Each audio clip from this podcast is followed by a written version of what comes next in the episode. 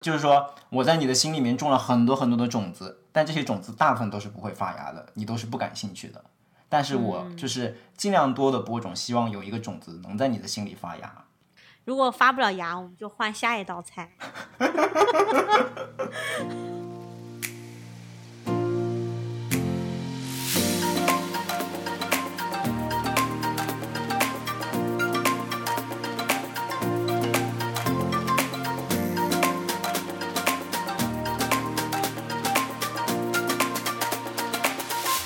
大家好，欢迎来到三言两语，我是 Harry，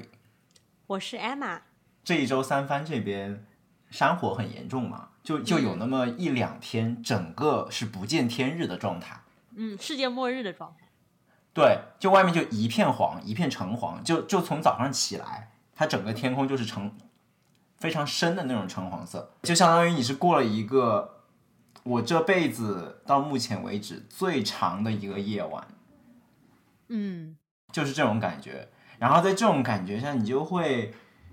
非常的 calm，真的是非常的 calm，很很平静。恭喜你啊！这这个平静之下，我就会发现，因为因为外面是一点噪音都没有嘛，你就会更加关注内心的声音。这个时候下班了之后，平常的话我可能会。看电视啊，然后看 YouTube 什么的，但是那一天晚上我就完全没有碰任何屏幕。哇！我就坐在那个窗前，看着那个橘黄色的、深橘色的天空，我就想，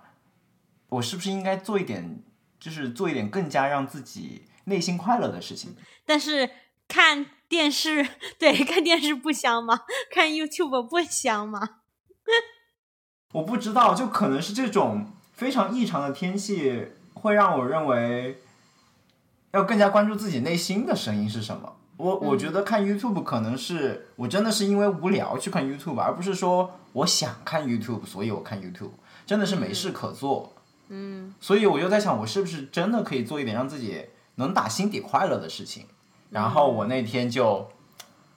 重新 pick 起了我很久没有练的尤克里里，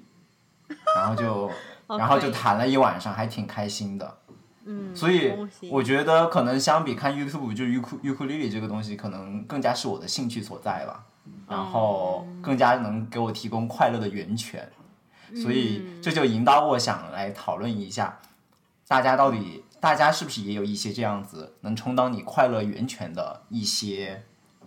来自于内心的兴趣？兴趣对我们的生活到底有什么意义？对我们生活到底有什么影响？以及我们这些兴趣背后有一些什么样的故事？这些兴趣是怎么培养起来的？他们的来源究竟在哪里？然后他们能给我们提供快乐以及更多的人生的意义是什么？嗯，我现在已经期待的搓搓小手。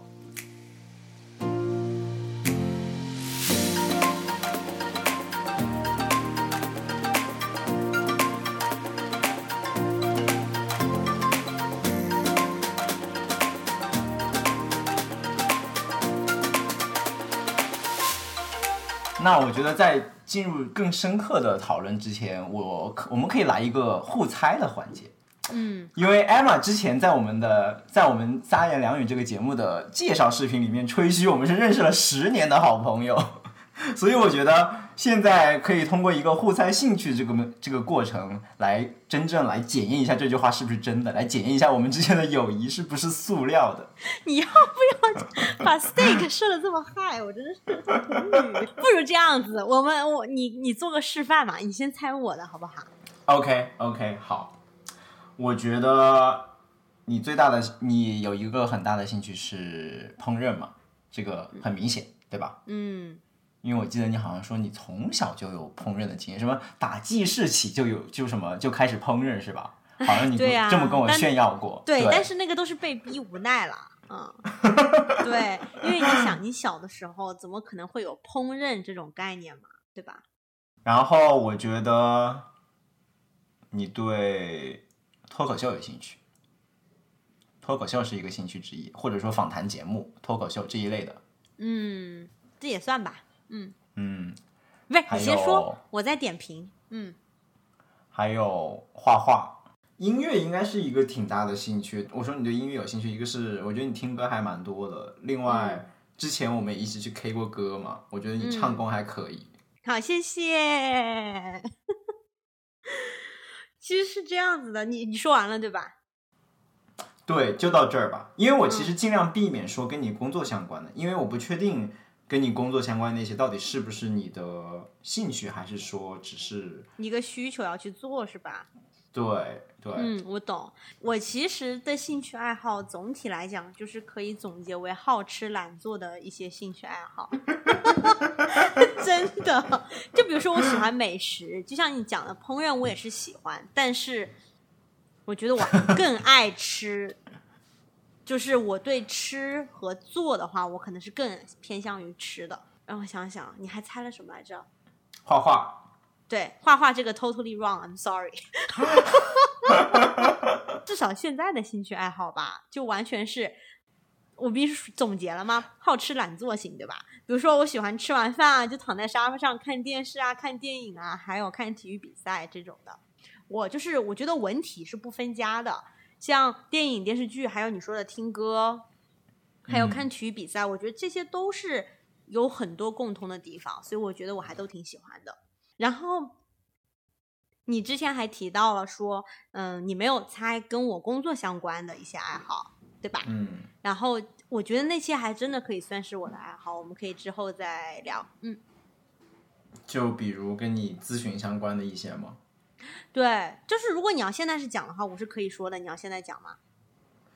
可以啊，就但是我觉得不会有人说自己的爱好是咨询吧？那肯定是一个什么？对对对对对，我我懂你的意思，就是其实我觉得它这个因果关系反而是反过来的，就是因为我喜欢看的书还有听的 podcast，嗯，很少是那种小说悬疑类的，就是我很少看小说，我看的这些书啊或者听的 podcast，大多都是关于一些自我管理或者企业管理的书。所以轮到 Emma 了，我猜 Harry 喜欢弹尤克里里。你说我猜的准不准？太准了，只是是以一种 cheating 的方式。这个可以吧？OK，好，可以可以，下一个下一个，下一个。我其实我其实准我想了三个，嗯，我就想想了三个，然后这三个都是非常大的那种概括性的，所以我觉得就就是不会错的嘛？是吗？对，就因为它就是已经是。一个很大的集合，所以应该可以框住很多东西，所以你不能不太能说我，你知道吧？OK，但我可以追问。对对对，我我选了三个，叫做美食、科技和设计。我我讲的美食，我觉得你也是既爱吃也爱做的，但是至于哪个更朝上，我猜更爱做吧。嗯，然后科技，科技这个也很大，我觉得你应该还挺喜欢研究一些。新潮的小玩意儿，嗯，会跟踪一些科技潮流什么之类的，嗯，然后设计的话，我指的意思是，我觉得你对于一些美的东西，嗯，就甚至是一些家居啊、建筑啊这些设计，你都还挺感兴趣的。这个是我主要猜的三类，但是还有一类我不知道算不算。我觉得你对于就是育儿。很有想法，虽然你明明现在就是单身，但是我觉得你就思考很多那种什么教育类的话题，对，就是父母要怎么教育小孩啊，小孩的一些成长经历这些，你都很感兴趣。好，我来回应一下。嗯，首先我觉得呢，我认为就如果要作为我一个正式的兴趣的话，它一定会有一些对应的产品，就是我这个兴趣。能有一些输出的形式，嗯，所以，所以像你刚才说那个育儿话题，我觉得就不能算是我一个正儿八经的兴趣，只能说是我感兴趣的一个话题。就是说我在浏览新闻的过程中，我会比较留意这一类的教育类的新闻。这个主要可能是因为我家里就是教育从业者比较多吧，有一点耳濡目染的熏染的熏陶的结果。然后，但是我觉得你之前两个哦，包括那个科技。其实科技那个，我觉得其实也跟这个教育类的话题其实是是一个 level 的。就由于我是科技行业的从业者，所以我需要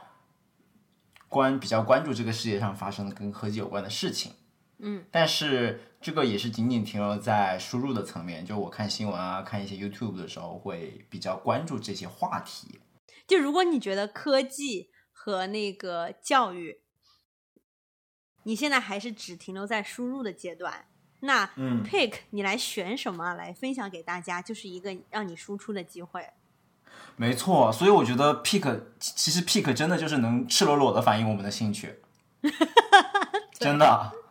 你你这么说，其实我今天的 Pick 就真的是赤裸裸的反映我的一个兴趣。可以，可以，可以，赶赶紧！我现在有期待了，搓搓小手。OK，美食的话，我觉得算是一个兴趣吧，我还挺喜欢做东西吃的。但是这一点跟你也很类似，最开始的起源也是由于自己被逼在家里，需要经常捣鼓一些东西让自己不饿死，所以就就在很早的阶段就开始做美食，做做做，不能说做美食吧，做吃的。嗯，那就是我们俩是一致的了，已经。对，但是我觉得你猜的那个对建筑、对设计的兴趣，这个是 exactly 准的。好的，谢谢，我终于猜准了一个。对，因为这个东西我确实是有输出的，因为你知道我就是本科的时候就有自发的去设计过毕业衫啊、毕业毕业 U 盘啊这种东西，这个完全就是已经有一个业余的还算像样的作品在那里。包括平常我拍照的过程中，很大一部分我拍的内容都是建筑啊，或者说就就就是建筑类的吧。我喜欢拍建筑、拍城市、拍楼，嗯，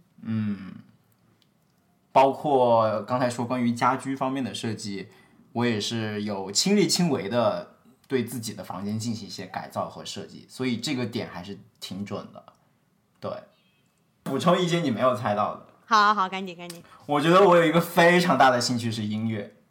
这个这个真的是可以说我兴趣里面的 number one 吧。那我们接下来可以聊聊这些兴趣对我们意味着什么，给我们的生活产生了哪些影响。兴趣对我来说，更多的是填补我工作以外的生活，就是在我工作以外有属于自己的一方天地，在这一方天地里面可以非常的逍遥自在、快乐。嗯就比如说，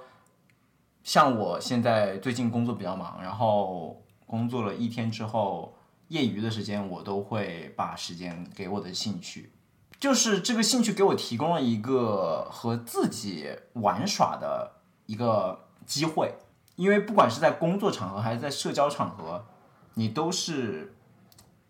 属于一段社交关系，然后在这个社交关系里面就会有一些约束，有一些规定。为了满足这些约束规定，就会非常的束手束脚，会非常的注意，可以说有时候会活得有点累，心有点累。但是，当你在跟自己玩耍的过程中，你就是完全的享受其中，没有任何拘束。所以，而且我说的，我我的大部分兴趣其实都是可以一个人完成的嘛，都是个人项目。所以这个兴趣就给我了一个非常放松的，置身于工作之外，置身于一些社交关系、一些社会规定之外的一个空间，就让我还挺自在和舒服的。这个我觉得是兴趣对我最大的意义。很好哎，我觉得就是很有意思。这个问题就完全可以体现出我们性格当中的不同的地方，因为你说的是你的兴趣给了你一个让你和自己玩耍的机会，而我对这个问题的回答就是完全相反。我的兴趣是让我有了一个可以跟别人玩耍的机会。OK，interesting，interesting。对我告我告诉你是什么意思呢？就是就是在思考其实之后一个问题，就是我们的兴趣从何而来这个问题的时候，我就发现了一个很有意思的点，我觉得我们可以提到这边来说，嗯，是什么呢？就是我兴趣的来源和这个 development 的过程，是我觉得跟父母玩、跟我同辈的人玩当中慢慢建立起来的。嗯就比如说，很多是可以跟父母一起做的事情，让我喜欢了某一项事情，比如说吃、嗯 o k 然后呢，然后在我觉得青春期或者青少年的时候，你比较小的时候，你想要 fit in，你想要融入到一个群体当中，然后你可能就会从你周围的好朋友当中吸收一些他们的感兴趣的东西，然后大家一起去玩，一起去研究，一起去精进，然后形成一种 bonding。然后再长大一点的话，我就会发现，小孩子会有一种我要 stand out 的想法，我需要不仅仅是融入，我还要突出，我要跟大家不一样。然后在跟这个大家不一样的过程当中，很容易的一点就是，嗯，我找一个非常酷的感觉，跟别人不太一样的一个爱好，然后让别人羡慕我，就是这样子。嗯，所以我觉得，嗯，兴趣给我带给我的就是让我感觉自己很有生命力，我可以用这些兴趣。去带给我身边的人很多好玩的东西，然后跟他们一起玩，嗯，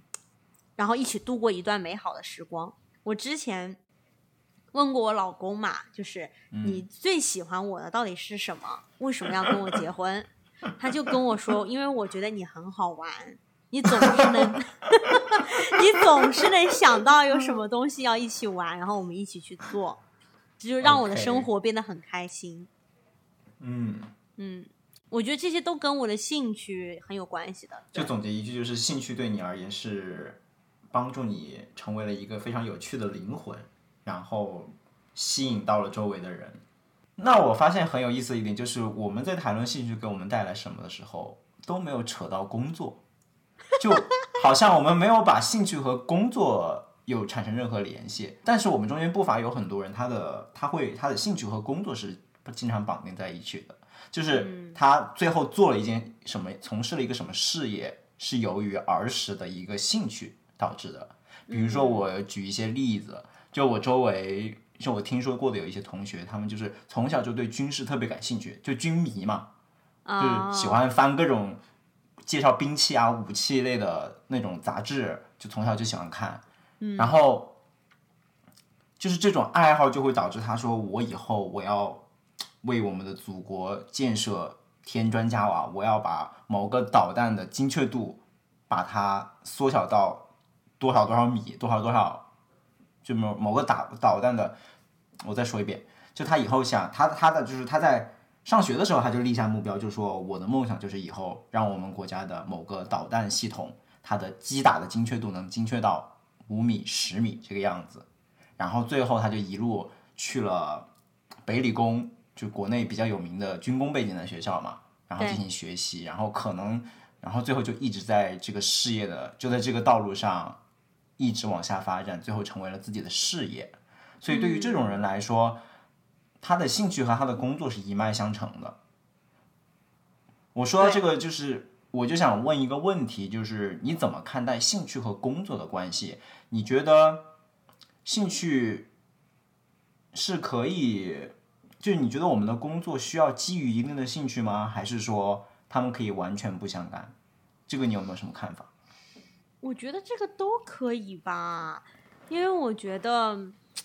兴趣和工作关系很大的人有他的幸运，也有他的不幸。他的幸运就是在于你至少你做的这个工作你肯定是感兴趣的，然后你寻找的这个 career path 是你之前已经 explore 过了。然后你知道这个很感兴趣，你才会去找这个工作嘛，对吧？然后不幸之处是在于，我觉得，因为如果是一个工作，它必然有一个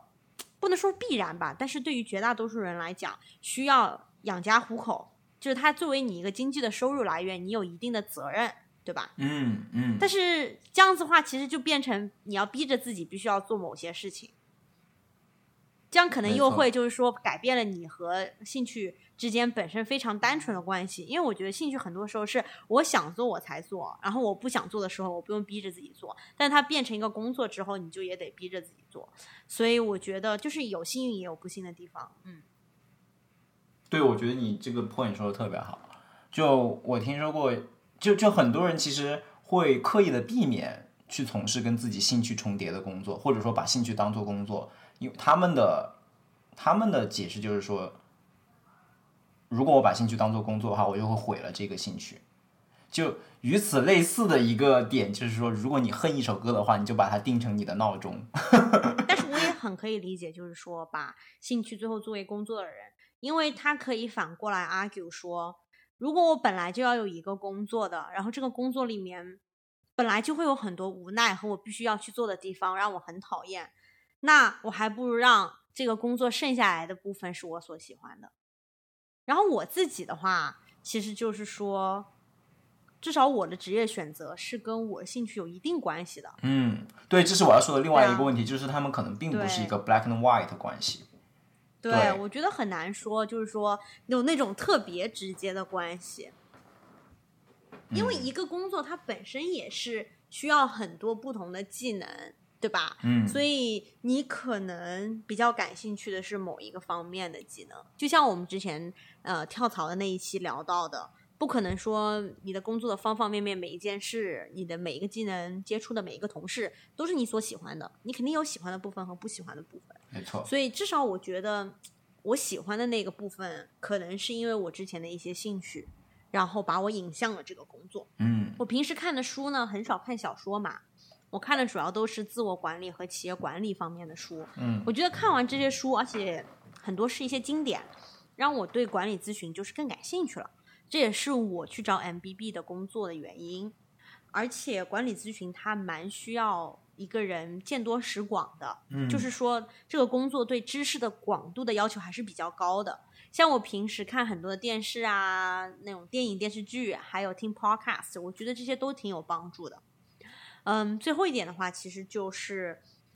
我比较注重 soft skills 的 improvement。这个不仅仅是因为我工作的要求，就说这个因果关系是倒过来，是因为我自己喜欢 develop soft skills，我才去寻找了非常需要 soft skills 的工作。因为我觉得在工作里面学到的东西，就是我感兴趣的那些技能。嗯对，然后像比如说咨询当中需要跟你的，就需要跟很多陌生人去建立一种关系，比如说你的客户里面的，嗯，客户对方公司里面的某一个人，那么你两一个陌，就你是两个陌生人，你们可能第一次见面，然后你需要找他帮一个什么忙，或者要一个什么样的资料，或者是你要说服他去做一件事情，就是接受你的建议吧。嗯。那么你就需要快速的去建立一种信任嘛，在短时间内。就比如说，你可能一开始有一个 small talk，然后你这个 small talk 如果能聊到一些共同的兴趣的话，那我觉得就是很快的可以增进你们之间的一种信任。所以我觉得，就是说兴趣和我工作的这个关系这一方面也可以体现。哎，那你是从什么时候开始就对咨询管理这一类产生兴趣的？这个问题的话，就是关于读一些自我管理和企业管理的书，是受同龄人的影响，就是在大学参加的社团里面认识的人，嗯，他们读很多这方面的书，嗯，我就跟着去看了一看，就觉得啊，大神们读的书就想去见识一下，看什么样子的，然后读完之后就觉得确实很受益，所以之后就有继续嗯去读更多这样子。哎，那这就聊到我们接下来想说的，就是我们所所现在拥有的这些兴趣，它背后的故事是怎么样的？就这个兴趣是怎么样生根发芽、被培养出来的？我觉得其实我大部分兴趣都是可以追溯到，要追根溯源的话，都是可以追追溯到我童年时代。然后在这一个童年时代过程中，大体又有两种兴趣产生的方式。有一种呢，就我觉得是来自于家长的培养，就比如说像刚才你说，对于这个设计，对于嗯。对于设计的兴趣，我觉得很大程度上来自于我妈吧。嗯。虽然我不能很明确的说它到底对我施加了什么影响，但是我觉得这种影响是非常的无法捕捉，甚至我不能把它具象到某一件事情上，更多的就是一种潜移默化的来自于环境的那种春雨润物的那种抓捉摸不到的那种影响。就是润物细无声。对，就是在我很小的时候，我妈好像可能就会带着我做一些手工活，就会自己买一些材料，比如说那种彩色的皱纹纸啊，就在家里就是做一些很简单的东西，比如说一些拼贴画啊作为家里的装饰，甚至他还就是买了很多那种折纸的书，然后会通过那种硬纸板自己折出来一个灯罩，然后取代原来那种旧灯罩，完全纯 DIY 的这种体验就很多。然后在这种体验过程中，你就会有大量的关于色彩啊、搭配啊、不同材质之间的那种比较。对，就是你要做选择。对，就在这个选择，没错，就是在这个做选择的过程中，你你的审美就会被培养出来，就会，嗯就就是说，你不停的在问这个东西是不是搭，是不是配，嗯，是不是搭？对，懂。就就是你这个东西训练的多了以后，可能我觉得对美的感受有的时候是比较埋藏在心里的东西，不是说我们学到的东西，它可能只是。把你内心对美的那个标准给挖掘出来了，对，所以就这种这种经历多了以后，就慢慢的对美就开始有要求了，然后这种要求就会让我更加关注一些美好的设计，包括建筑线条比例这些都会比较关注。我觉得这个可能是我设计这方面兴趣的一个溯源吧。难怪你现在成为了一个工程师。因为你有很多这种 DIY 的经历，会想让你很想去做一个自己的东西出来，所以工程师完全就是这样子的嘛，对吧？嗯，我觉得我兴趣溯源的话，最最主要的就是我父母，因为我爸妈其实是在年轻的时候就很会玩的，然后兴趣爱好很多的，在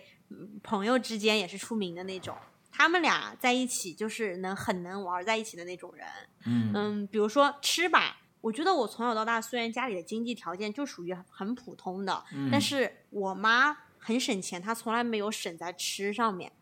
他们就是在吃的质量上还是都有保证的。就也许我妈省钱，可能就省在一些什么穿呐或者行啊这些这些方面，但是吃的上面就从来没有抠抠搜搜过，而且。我爸妈不是那种会告诉你你不要去吃路边摊那些东西不干净的那种人，因为他们自己也爱吃路边摊。OK。然后 对，然后他们也很喜欢。对，然后他们也喜欢去挖掘那种小店，什么哪边有一个那种粉啊，或者馄饨啊，或者面呐，然后就是那种菜场里的那种小店，然后很好吃的，他们也很爱去。所以我有记忆，就是每周六的上午，我们就是全家跑到。哪一个我们很喜欢的那种店里面去吃一个早餐的那种，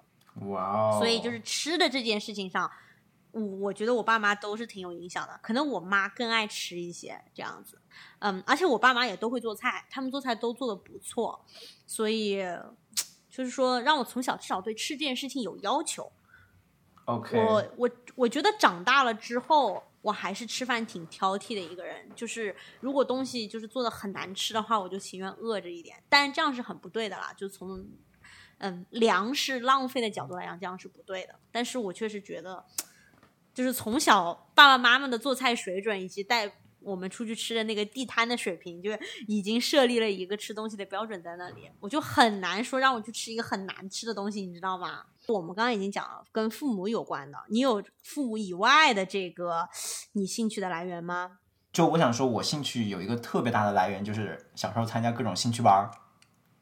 哦，我真的是，赶紧说，我真的是兴趣班里长大的孩子。那我跟你就是完全相反，你赶紧说你的故事，我再说我的。我觉得我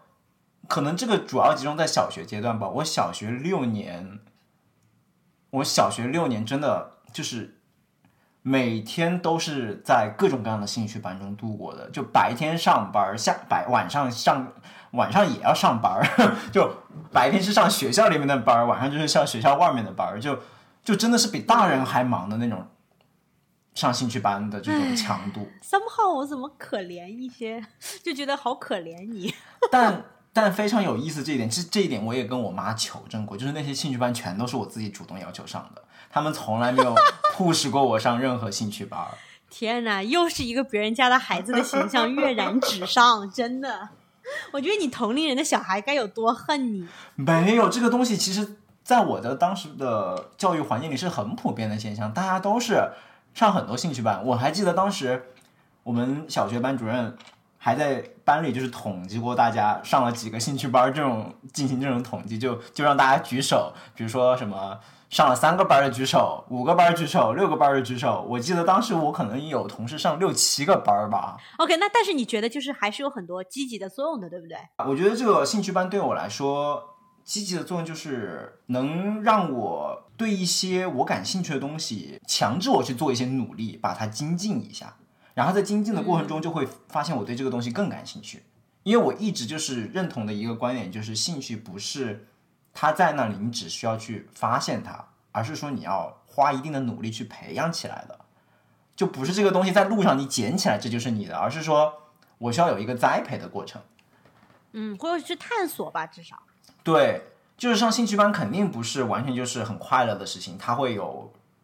作业，对应的有作业，然后对应你要投入一定时间，比如说唱歌的话，你得练书法，你得练字，然后学音乐就更不用说了。我当时虽然上了这么多兴趣班，但是并不是说每个兴趣班都是一个很长期的投入，甚至有些兴趣班都是上了一个学期就没有上了。但是我现在回想起来说，哪怕是那些上了半个学期的兴趣班，对我之后影响也还挺大的。就它虽然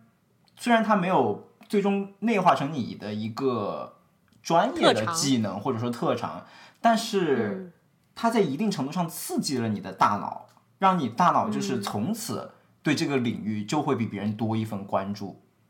就会多一些不一样的。感受吧，就感觉把你那个对对这个领域的感受器给打开了，要不然在此之前的话，你是他们就是跟世界上任何其他东西对你来说都是一样的，嗯，但是经历了这个以后，你对他们就是会有一些不一样的感受，不一样的理解。刚才就就就根据我们两个讨论的结果，感觉就是父母你的原生家庭对你的培养，在兴趣的形成过程中是非常重要的一环。那你觉得？家长在培养小孩兴趣的过程中，需要注意些什么，或者说应该如何去合理的干涉呢？就是我觉得育儿嘛，任何事情都是言传身教，应该是最有用的。所以，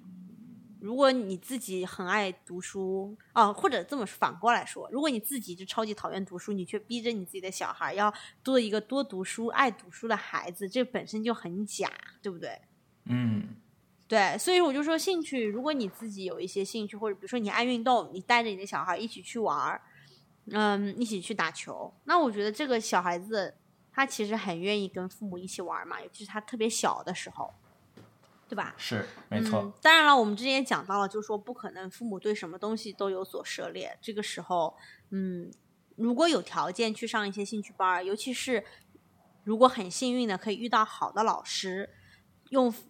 就是一些我觉得好的老师，他可以让你很快速的就理解这个领域到底是干嘛的，那样子的话，也就挺有帮助的吧。嗯，提到这个问题，其实我在之前准备这个话题的时候，我第一反应就想到你之前给我推荐的一个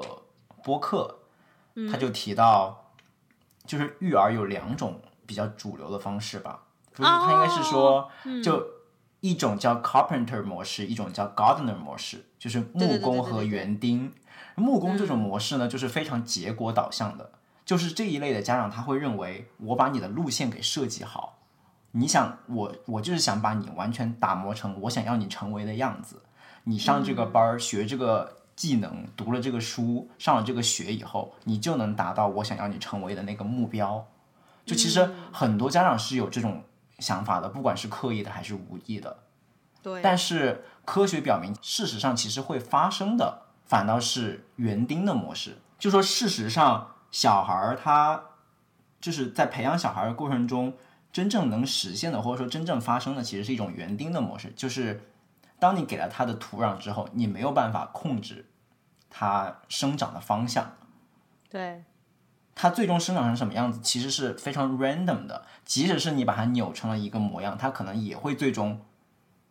回复到它想成为的那个样子，而不是说你想它成为的样子。嗯，因为生长的，就是因为生长的力量，我觉得就比你扭曲的力量要更大。一般来说，没错，就从这个角度来讨论的话，我觉得家长在培养小孩兴趣的时候，他的思路更多的是帮小孩发现自己的兴趣，而不是说给小孩注入我想让他有的兴趣。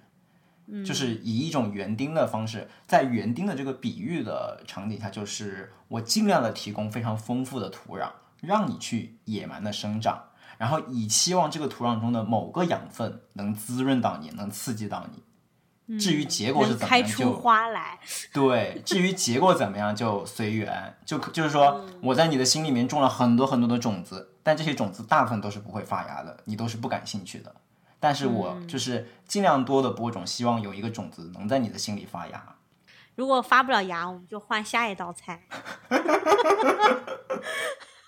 那像我们刚才聊的这些兴趣的培养，可能都是一种外力的介入导致的，或者说多多少少是父母在有意无意的去影响你。那你觉得作为一个现在已经完全可以有行为能力的一个成年人来说，我们是不是可以通过自己的一些努力来开采出一些新的兴趣呢？或者说，在培养兴趣方面，我们自己可以做一些怎么什么样的努力？我之所以问这个问题，就是我发现最近当大家课余不是课余工作之余的时间 越来越多了以后，工作时工作之余的时间变得越来越多了以后，就会不自觉的会想，我这一些工作以外的时间，我该做一些什么让自己快乐的事情？我是不是应该也培养一些新的兴趣，能让我不管是成为一个有意思的人啊，还是说能收获一些别的快乐？所以在这一点上，你是怎么想的？就是对于自己培养新的兴趣这一点。对，我觉得对于我来说，因为我兴趣爱好还算蛮广泛的嘛，所以更多的可能是我想花时间在精进我已有的兴趣上。嗯嗯，就是我什么东西都是浅尝辄止，然后就没有好好的去做。就比如说，可能做个饭就稍稍做一下，就又不想做啦。因为我就是一个没有能，就是我不能长期坚持一个东西的人，所以我还是说希望我有这个多出来的时间。我喜欢看书，那我就多读一些书，对吧？我喜欢听 podcast，我就多听一些 podcast，这样子。或者我这样问你吧。就是你刚你你的那么多广泛的兴趣里面，有多少你是觉得完全是我自主培养出来的？就是是我在之后成长的过程中新 pick 到的一些兴趣，通过我自己的努力，或者说同龄人的影响。然后第二个问题就是，你现在还有没有什么兴趣是想重新培养，或者说想增加的？就是说想你有没有什么新的兴趣想培养？在你现在这个阶段，两个问题。嗯，我觉得，哎呀，就是你的第一个问题呢，意思你意思就是说你想要抛开父母对你的影响，然后就是说寻找一些自己可以的。可是我觉得父母对我的影响很好哦，为什么要抛开他们？不是说不不是说抛开，就是说在你之后可能自己更加独立了以后，是不是通过自己的努力又培养了一些新的兴趣？就是因为就比如说你对你觉得你对 soft skills 这个对我这个方懂，面的我知道你的意思了，就是嗯说，因为我所有的兴趣爱好，不是我之前就讲到，我很多的兴趣爱好是因为我 either want to fit in or stand out，所以才培养的嘛。所以我觉得多多少少都有一个社交的属性在里面。嗯所以我很少有兴趣，就是说 out of nowhere，我要自己想要这样子做。我觉得都是可能是啊，我从别人那里看来，我就觉得啊，他做这个东西很酷，我也想了解一下。然后我看一看，哎，我觉得这个东西是很酷，我要也要学，或者我也要看书什么之类的。所以就是我没有一个兴趣是我从真空当中突然就要想要这样的。，I see，嗯，然后就是现在还有什么待开发的兴趣？我觉得，因为年纪大了嘛，觉得还是应该稍微多一些 体育锻炼吧。就是总是躺在沙发上看电视、看电影、看电视剧，嗯，看体育比赛还是不太好，还是应该就是自己起来动一动，这样子。嗯，就希望有一个可以 benefit 身体健康的一个爱好。但我觉得这个更多的是一种习惯吧，可能都没有上升到兴趣，没有，但是问题是在于，就是我是那种，如果这个东西我不喜欢，没有兴趣就没有兴趣的话，我就完全不会做的那种人。对我连碰都不想碰。就比如说，我不爱跑步，因为我觉嗯得跑步就很无聊，它没有任何的情节，所以，所以我觉得跑步即使对我的身心有益，我也不想要去 develop 这个习惯。I see。对，就是我不能逼我自己去做我没有兴趣的事。OK，但这就说嗯到我的一个观点啊，就是如果我想培养新的兴趣，或者说听众如果想培养一个新的兴趣，你还是要做好心理准备，就是你培养这个新兴趣，肯定还是要始于一个比较枯燥的初始阶段。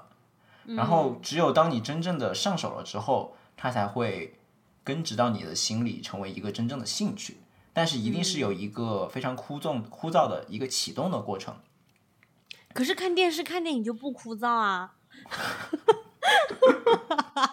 就是我承认，我觉得有很多兴趣，因为它是要学的一个东西。然后学的话，一开始就还挺难的。嗯。另外一个点就是，我觉得兴趣里面确实是。有不同等级的，就是它上手的难度是不一样的。我并不是说它有优劣之分，就说它的门槛不一样。嗯，对，对于那种有门槛的兴趣，大家要相信，也就是要认识到它是一个循序渐进的过程，不要在很早的阶段认为这个兴趣没有给你带来，就是没有看到什么成效就放弃。就比如说对于艺术这个兴趣的培养，我其实有一个兴趣，就是我还挺喜欢逛博物馆的，就是看文物。但其实我我培养这个兴趣也不是说一蹴而就。哎，那我能问你个问题吗？嗯，就是逛博物馆让你觉得开心的地方在哪里？哎，这个就是我要说怎么这个循序渐进的。我觉得这个开心是慢慢的，开心的等级是不一样的。其实我逛博物馆的兴趣的养成也是一个很漫长的过程吧。其实最最开始小时候去博物馆，那开心的就是因为。这是一个很新鲜的地方，就是小朋友嘛，就是在一些场馆里面看到一些没见过的东西，就会很兴奋，尤其还看到一些什么金光闪闪的东西，那就更加内心澎湃了，对吧？嗯，就是这个是一些很基础的开心，这是进博物馆的第一印象。然后下一个阶段就可能是我听了博博物馆的讲解员给我讲了一些有趣的故事之后，那这种开心可能又是下一个层面的了，就。不仅仅是来自于你看到了一些新奇的东西的开心，而是你听了一个故事，对它这个东西有一定的想象了之后，一种更丰富的一个开心，对吧？嗯。然后再下一步呢，就是可能在没有讲解员的时候，我也会在听故事的这种驱动下，自己去阅读博物馆上那些密密麻麻的岛屿啊，或者标识。嗯，然后再下一步的话，可能我会想不满足于这些标识上的只言片语，我想知道它背后更大的故事，那可能就会自己去查一些书看啊，或者说找一些纪录片。我觉得这个可能对博物馆的兴趣的快乐，主要是可能来自于知识的获取吧。就在这个学习的过程中，当你当你的知识越来越丰富以后，你对这个东西了解了越来越多以后，它的快乐也是层次越来越丰富的。然后说到我最近想培养的一个兴趣就是读书，就其实你别看，就我们家里读书人还挺多，但我真的我自己并不是一个读书人，不像你就是可以自觉的去看那么多书。那是因为我真的是在家里面就已经。憋到没有事情可做，你知道吗？就是我手机也刷完了，我知乎也刷完了，我微信公众号我也刷完了，我那个剧我也看完了，然后我就真的是我学习我也不想工作，然后我就说，哎，那我看会书吧。就比如说我读书很多是自我管理或者是企业管理嘛，那功率你可以从某种角度来讲，我是带着非常实用的目的去读的，对吧？OK。对，这是其实是本身是很有功利性的，你可以这么说。但是我并不觉得这些书就比经典名著要低等，就是我从来没有觉得经典名著就比较高级。然后因为很多人都在都读过什么《简爱》，所以我也要读《简爱》，懂我意思吗？I see。嗯。就是我觉得这个东西是对我有用的，然后又是可读性比较强的，我才会去读。那些什么什么某某名著的什么的，就滚远一些吧。我不是对那些名著，就是我知道他们肯定有他们的价值，但是我并不觉得它就是为每一个人所准备的。嗯，I see，没错。嗯，这也是我在另外一个播客《理想屯》里面听到他们对于一个阅读的建议，就一定要从你感兴趣的书开始，或者说从感兴趣的章节开始。就是我觉得读书这个事情不要搞得好像还有一个权威一样，就是好像有一个无形的力量告诉你就应该读这些书。我觉得可能是就是因为国内我们不是从小长大的时候都被要求一定要读某些某些书长大嘛，然后还要写读后感什么玩意儿的，然后。就给我们造成了一种无形中的压力。就即使现在没有人逼着我们读一些书，你就会觉得好像是，如果不读他们的话，好像显得自己就没有在读书一样。对，我觉得就是培养阅读这个兴趣的关键就是你一定不要冲着，就是他的 motivation 不应该是阅读带来的优越感，而是你真的好奇他在讲什么，我就是想知道他在讲什么。嗯，或者说我就想弄懂一个问题，然后这个作者帮我解惑了。对，很好。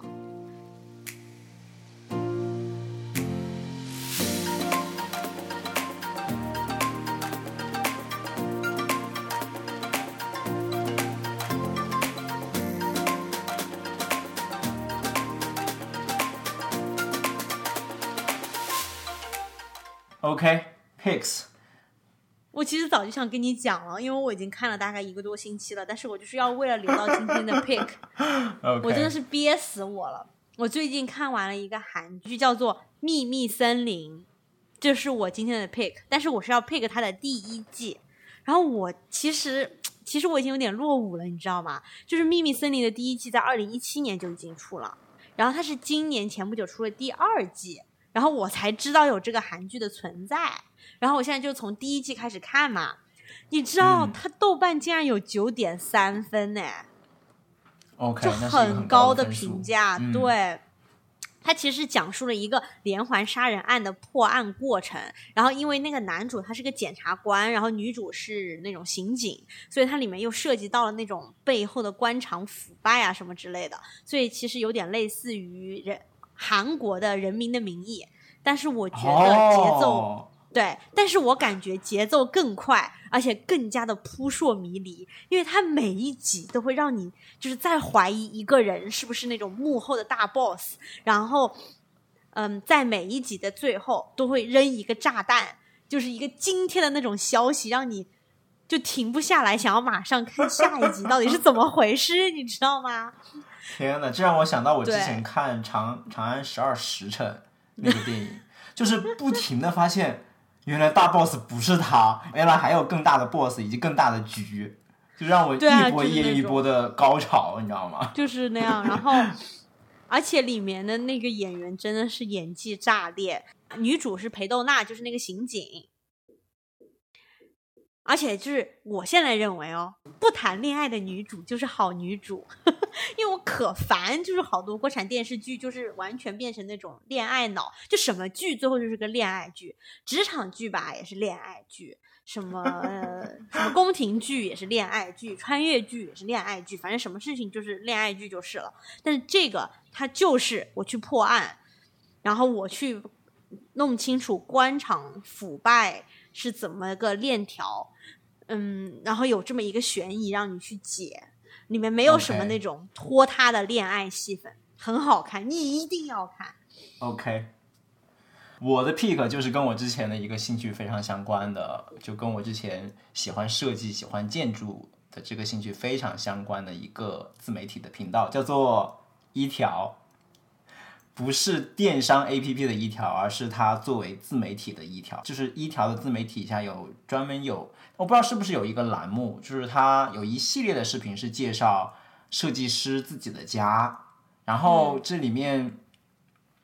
就是每一集大概就很短，就是三四四五分钟，然后会有一个设计师介绍自己家里面是什么样的，怎么样的设计，有什么设计理念在里面，然后结合了自己什么样的设计的理想。比如举几个例子，就是有那种给阿里巴巴设计过总部大楼的设计师，会带你参观他们家的湖畔别墅，然后还有那种隐居在森林里面的日本摄影家，然后会来给你介绍他是怎么在这个森林里面自己从零开始打造了一个小木屋，一个一个小木屋。还有的情况是有一些那种退休的高管。想实现自己的田园梦，就在苏州的什么还是南京的什么郊外，打造了一个庄园吧，给自己在一片田地里面，就是给自己建了一片庄园。然后这个节目我特别喜欢，而且真的就是经常拿来下饭。他那个镜头，因为他的镜头都真的是特别的赏心悦目，嗯就它改变了我们的一个观念，就是家对我们来说不仅是一个功能必需品，而在这些设计师的眼里，完全把它打造成了一个艺术品。就我觉得，可能对于一般人来说，没有太多这样的想法去把家打磨成一个艺术品，因为就觉得它跟可能就跟嗯叫什么，跟就是柴米油盐一样，是一个很普通的存在。所以还还就是它里面就还挺颠覆的吧，就一定是跟你平常参观过的家里啊，或者说你印象中的那种小区房是非常不一样的一个存在，就让我经常会让我眼前一亮。然后我觉得对于我们这种普通人来说，还有一点比较有借鉴意义的，就是它里面有些设计灵感，你是可以完全应用到你自己普通的小小的家里面的。虽然我们不一定有那个成本，有那个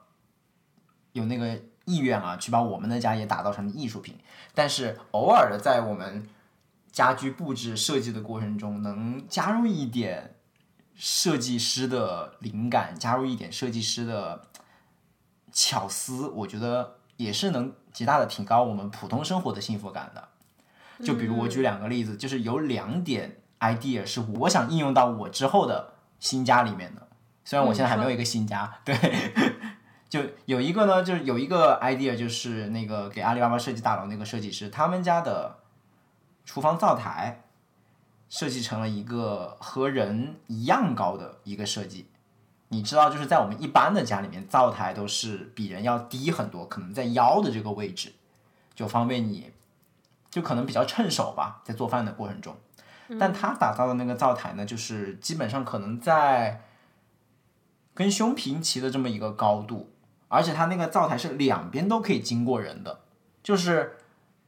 你的灶台左边和右边都可以站一个人，可以两个人同时来参与这个做饭的过程。